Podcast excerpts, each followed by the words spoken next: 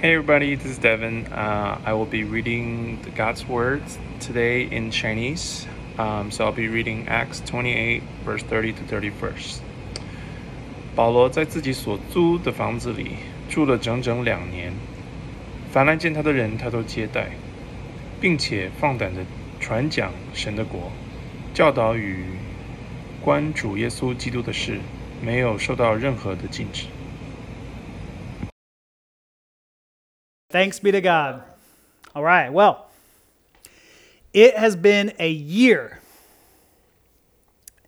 It's been a year, right? Like, it's been a year.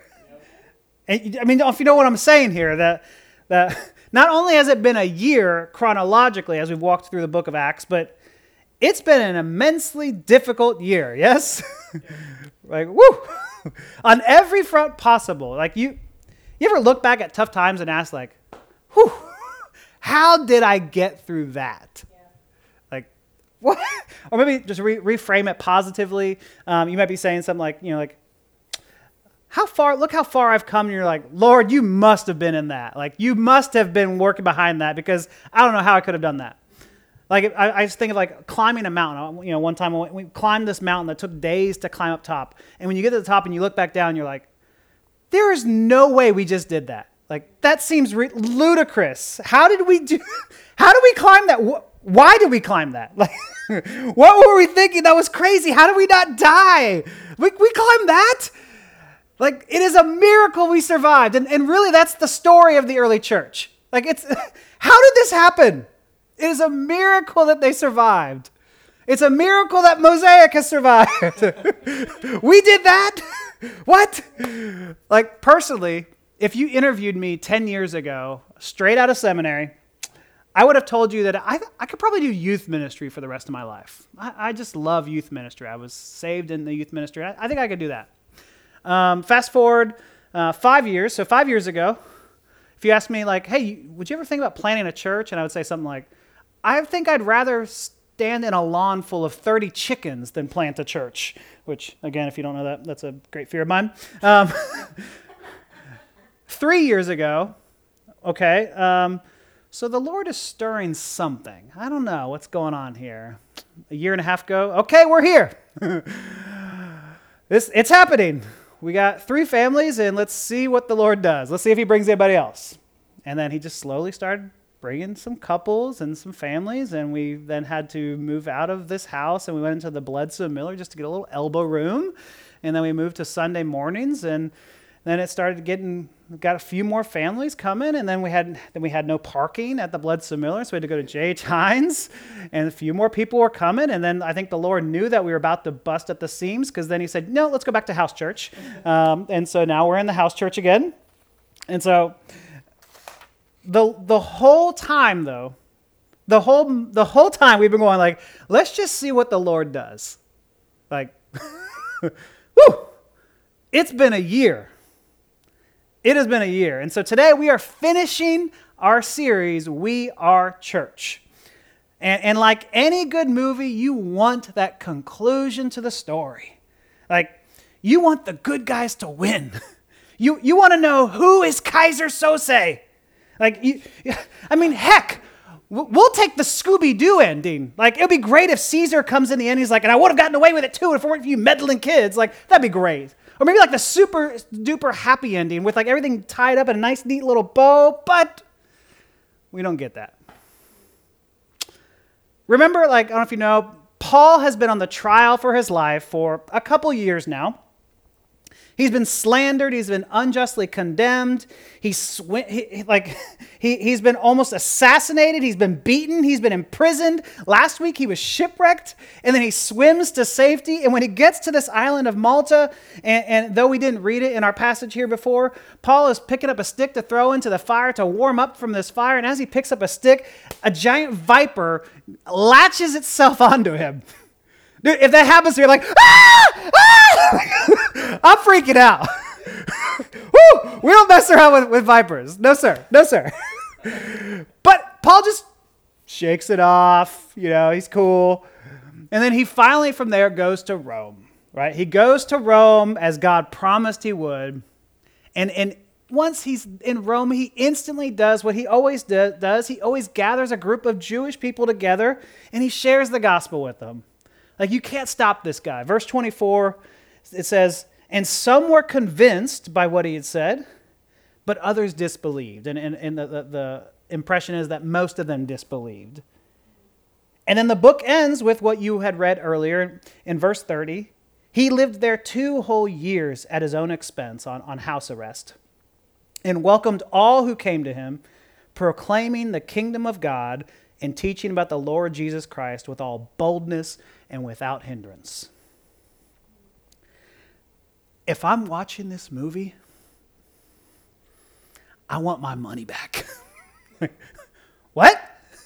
No, no, no, no, no, no, no, no, like, boo! No, boo! This is like the lost ending. Like, boo! This, boo the queen! Boo! No! Like, like this is like if, if Hamilton happens and the bullet is going through midair and we just stop it then. Like, we don't know what happens to Hamilton. It's, it's cool, whatever. Or this is like the Marvel movies that, that have been building up. They've been building up to this final movie and they end it with Infinity War. And they're like, yeah, we don't know what happens. No! We need endgame. We need a conclusion. Like, what happens to Paul? Like, this is the end of the book. What happens to Paul? Does he ever meet Caesar? To Caesar you have appealed, to Caesar you shall go. Like, what? Does he get justice?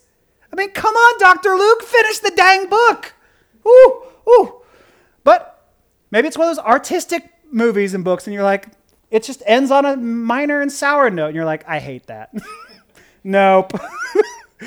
but it's, though unsatisfying at the moment, it makes you think. You kind of walk away going like, why did they end it that way? That's frustrating. Like, why didn't it include the conclusion to what happens to Paul? Tradition actually tells us that, that Paul eventually gets released from this prison. And, and Luke is telling us that he's there for two years on house arrest, which uh, that's a little hint by Luke saying that Paul's accusers actually never came to Rome to, to lay their accusations against him because Rome was very severe with false accusations. Um, and so they never show up. And remember, they had no case anyway. It was all slander. They didn't want to get beaten. And so they let Paul go. But tradition tells us that Paul gets let go and then he gets imprisoned again. Like, ah, you just can't shut this guy's mouth up. Like, come on, Paul. He gets arrested again he gets taken to Caesar now. He does go to Caesar. And when he meets Caesar, they chop his head off. Mm. It's a painful ending to the story. Like, you're like, hmm that, that was ends on a sad note, but but why not include it? Like, why not include even the dark part of the story? Like, like if this is Hamilton, let him take the bullet. Let him take the bullet. Let us hear, I imagine death so much it feels like a memory. Like, we want to hear that part. Like, let us let us have that conclusion. But Hamilton is about Hamilton. And the book of Acts is not about Paul. Like, this is what God is doing with this story. And this is where you go, oh, okay, now I see what you're doing, God. yes, we have been following Paul for a long while now. But the book of Acts, the main hero that has been with us the whole story, longer than Paul, is not Paul. It's not Peter. It's not you. It's not me. It is the gospel. Like, it is, it is not about Paul. It's not about you. It's not about me. It's about the unending power of the kingdom of God that is impervious to whatever the world throws at it. So let, let's take a look back at where we began. A year ago, we started looking at the, the book of Acts, which is just the, the birth of the church. And so we see the history of the spread of the early Christian church. And, and Christianity began with just 120 men and women speaking face to face with the resurrected coming back from the dead, resurrected Jesus Christ. And we'll finish today with the Apostle Paul in Rome, which is 2,997.4 miles away in Rome, away from Jerusalem. That, that, that's like, that's an eight hour flight. They don't have planes in those days, right? that thousands and thousands of miles away is where the, the, the beginning of this book begins and where it ends. And thousands upon thousands, if not hundreds of thousands of people come to faith in the span of this book. Like, in the span of 35 to 40 years, we've gone from 120 men and women in Jerusalem to, to an eight hour plane flight away, that to, to this, this gospel that's being transformed and transforming and a whole empire with thousands upon thousands, if not hundreds of thousands of people believing from 120. I mean, it, it is radical how quick it's spread. It is radical how far it spreads in that short of time. But one of the most profound ways that, that, that this is um, anormal, that, that abnormal, that, that is not just the distance at which it goes and not just the speed at which it goes, is the lines it crosses. Like, Rome had its gods, and, and, and Asia had its gods, whether you're with Artemis uh, or Zeus or whatever, and because wherever you lived determined who your god was. But here comes Christianity, and Christianity spread and it started crossing these lines. And so, whether you were a Jew or whether you were Greek or whether you're in Asia or whether you're Caesarea, it had crossed all these ethnic and, and national lines. And it not only crossed ethnic lines, it crosses socioeconomic lines. And so that, that rich and poor are coming into this faith together. It is crossing all of these lines, bringing all of these people who should never, ever come together. Like you would think, like, these people would never come together are bringing them together. And today, that is the exact same way it is now. Like today, it, it, it, in Christianity, most religions, most religions have, are, are isolated in one or two countries. But in Christianity, it, it is all over the world. It is cross cultural, it is transnational. Like you have about 20% of Christians live in Africa. 20% live in Europe, and 20% live in, in, the, in, in Asia, and 20% live in, in the Americas, and, and so forth. It is, it is spread all over the world. Why? Because the gospel is bigger than just your cultural norms. We're not Christians because we're Americans. Like those two don't get conflated. We have another home. And there is something that unites us across those lines. The gospel reminds you that, and me, that outside of the grace of God, outside of the grace of God, we are all committed to one thing. That you and I, outside of the grace of God, we are all, every single person on the planet Earth is committed to one thing, and that is me. Like Martin Luther talks about that, that says, like, the, the, what sin is, is the self turned inward that sin is just always turning inward. It's a commitment to me and to me only. It, it is really, it's you sacrificed your life for mine. Every single one of us lives that way. It's completely selfish. You sacrificed your life for my life. Serve me, love me. But when Jesus comes, he says the bad news is that you're all sinners. You're all bent inward and you're 100% committed to yourselves and your sin. But instead of him saying, Now you sacrifice your life for mine, Christianity and Jesus and the gospel says, I will sacrifice my life for yours. The world says, You live to serve me, and Christianity says, I live to serve you. It's completely backwards. It's a radical message, and that's why it spreads like wildfire. It started with a Middle Eastern man it hits up Asia and Africa and eventually Rome. And so, what is Christianity? It's all about this man, Jesus. And Paul tries to explain it to them, eh, these Jews, in verse 23. He says, From morning till evening, he expounded to them, testifying the kingdom of God and trying to convince them, look at this, about Jesus, both from the law and of Moses and from the prophets. Whew, you see what he's saying there? He's telling about Jesus from the law of Moses and from the prophets. Like, he's telling about Jesus from the Old Testament. That the Old Testament is pointing, everyone is pointing to Jesus. Jesus died and he was resurrected. He was the Messiah you're all looking to. And he died and he was resurrected. And after he resurrected, he came to us at the beginning of Acts. And in Acts 1, he says this to us But you will receive power when the Holy Spirit has come upon you, and you will be my witnesses in Jerusalem and in all Judea and in Samaria and to the ends of the earth. Jesus told us in Acts 1 that I'm handing the baton off to you. Don't want to drop that baton. that feels scary. He's handing this explosive message off to us. he says, handle it with care. And so that you and I, we trace, we trace ourselves back to this 120 men and women. Like we trace our standing in, in Christianity to this. We attribute it to them, to the, these, these, these men and women who are standing face to face with the resurrected Jesus and Him saying, You will receive power. And so now, what I've been trying to say to you guys for like the last year is really now it's just our turn. Now it's, it's, it's our run. Somebody sees that opportunity with us. If you believe, somebody had seized that opportunity to reach you. Maybe it was your mom, maybe it was your dad, maybe it was a friend, maybe it was a coworker, but somebody seized that opportunity and they prayed for you. They prayed for me. They shared the gospel with us. They seized this opportunity to make much of Jesus for us. And here we are, worshipers of the King and now it's our turn. That, that, I mean, this is why we associate ourselves with Acts 29. If you know, if you look, you're like, there's no extra Bible in here, a chapter of the Bible in here.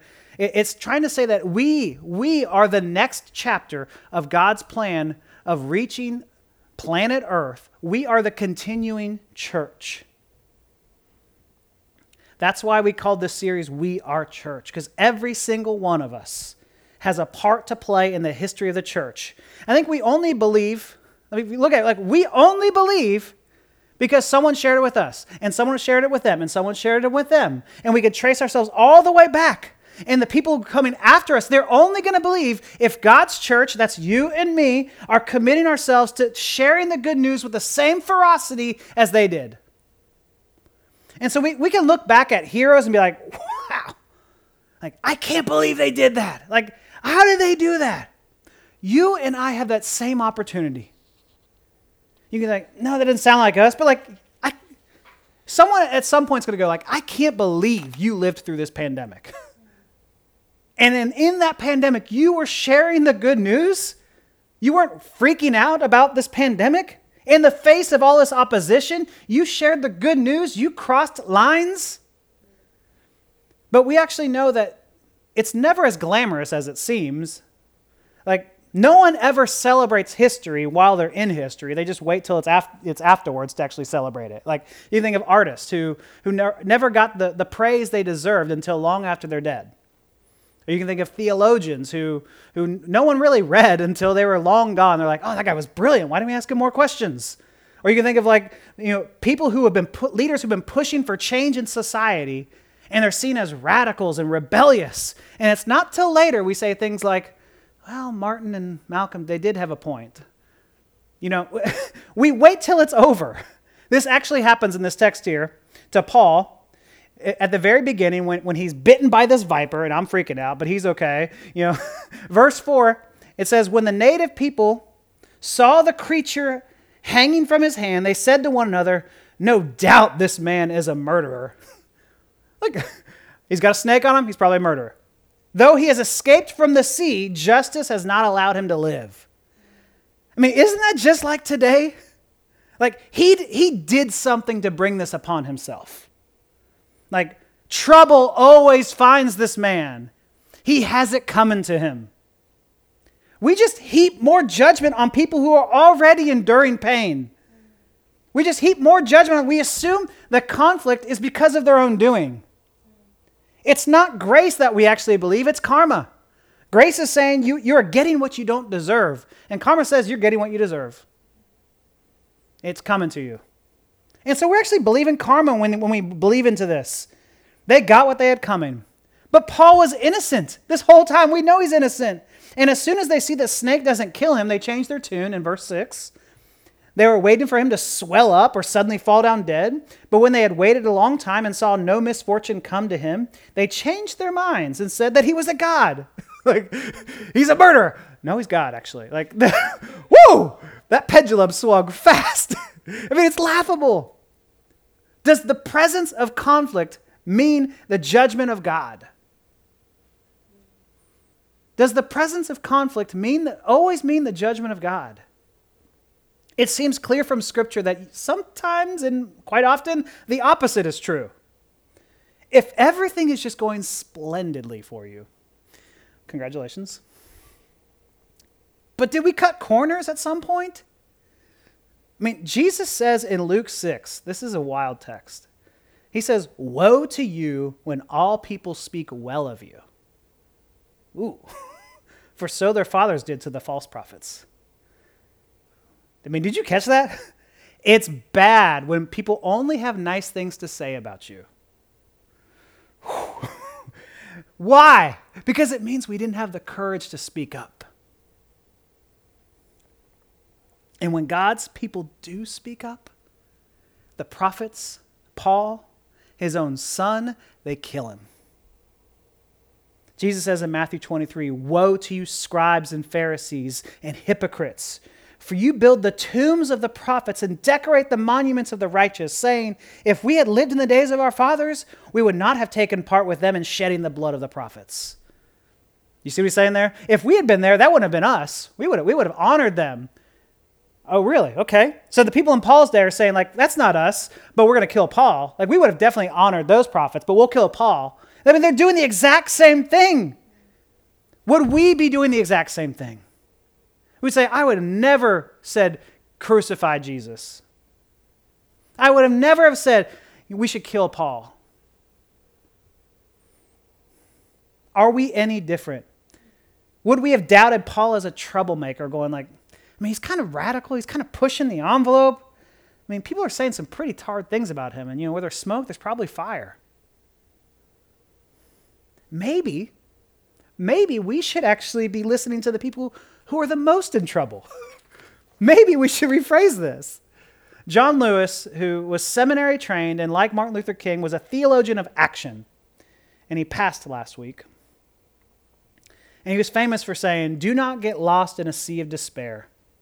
Be hopeful, be optimistic. Our struggle is not the struggle of a day or a week or a month or a year, it is a struggle of a lifetime. Never, ever be afraid to make some noise and get in good trouble, necessary trouble. so good. We, the continuing church, should never be afraid of making some noise and getting into good and necessary trouble. Like, this is the continuing church. Like, it, when it looks like it's about to be stamped out, when all hope is gone, like every believer has fled or they never existed, when Paul's head is cut off, like, how do we go on? I mean, today, in, in our day today, as many churches have come back to in person worship, the, the results are, are seemingly discouraging that, that most churches are seeing only about 20% of their congregation coming back to worship with them, some as high as 50. And so people are starting to ask and wonder is the church dying? Like, are we being snuffed out? Is it the end of the church? And I would just say, don't you believe that for one moment. I mean, obviously, there are other reasons people aren't returning to church. Our church hasn't returned, right? But even if all the churches were shut down, even if, even if a church lost its nonprofit status, even if being a Christian meant persecution, do not dismay. For God is going to build his church. It is his church, not ours. Christ said, You will receive power. That's the Holy Spirit, and you will be my witnesses. It is, we're just representatives of the King. You'll be my witnesses in Jerusalem and Judea and the Samaria to the ends of the earth. And so that is his church. We are the ends of the earth. He's reached us. We're here because of what they did before us and God is and what God is working through them. We're and we're just going to continue that good trouble.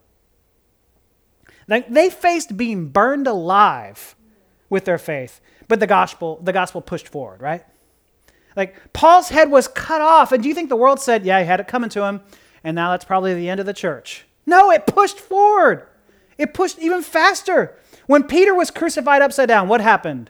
What about when, when Matthew was stabbed to death or when James was stoned to death? They were killed for stirring up good trouble. But God's church presses on. And we, the continuing church, have the baton passed on to us. And at, at, at the close of Acts, with no real ending, because the book hasn't ended, There, the book hasn't ended. It's going to continue on. The, the church is on the move, and like you, you may be thinking, I'm not worthy to hold that baton. And if, if you've learned one thing from this whole series, I, I hope you're able to say, none of us are worthy of holding that baton. Because every single one of us is, is, is a beggar telling another beggar where to find bread. I don't know. That guy has free food. Let's go talk to him. Like, that's all it is. We are church. It's going to take every single man, woman, and child to share the good news. And if you're and if you're with us this morning and you're not a Christian, you might be asking yourself, are you guys trying to convert me? Yes. Yes, we are. We would love for you to know Jesus. We would love for you to know how good and how gracious and how he, he takes the shame away. Christians have a bad rep for, for making people feel all the shame. And what this guy comes to, has come to do is to bring good news and is to stomp out shame. And so we want you to know that. And if you do want to believe and know, and know that, that Lord and Savior, please talk to me. We, we want to talk. We want to pray for you. But maybe you're now asking, but how can I, with the baton, how can I share this good news with, with the same boldness and without hindrance as, as the last few words of the book of Acts is that Paul is sharing with all boldness and without hindrance. How can I do that? Because talking to other people about Jesus makes me nervous. And I would just say these, these three simple things. One, pray. Pray for your friends that do not know Jesus. I mean, no one really ever objects to prayer. I mean, even if they're not Christians, if you just say, hey, can I pray for you? Like in my experience talking with people who don't know Jesus, that's usually not a, a, hurdle for them. They're like, yeah, great. And they know that you know that they're not a Christian. But also, if they do push back and say, you guys know, you know I'm not a believer, right? And you could say, that's fine. But if you were, if, if there was a God, what would you like me to pray for? Like people also see that as you going, I care more about you that. It, it conveys something, and it usually leads to deeper conversations. So I'd say just pray for them. But two, I'd say show hospitality. Again, no one really objects to you showing hospitality. No one really objects to you saying, hey, you want to come over for dinner? Like, that's not hard. no one really objects to you caring for the poor and for the widow and, and, for, the, and for the sojourner. Like, I mean, obviously it's more complex during, during COVID, but you can simply do a grocery run for someone. And I think that, that, that, that shows, that act shows how much you do care for them as a person. But then lastly, I would say get into some good trouble. I've said this before, but, but Tim Keller once said, when the world sees us doing evangelism, they see us recruiting.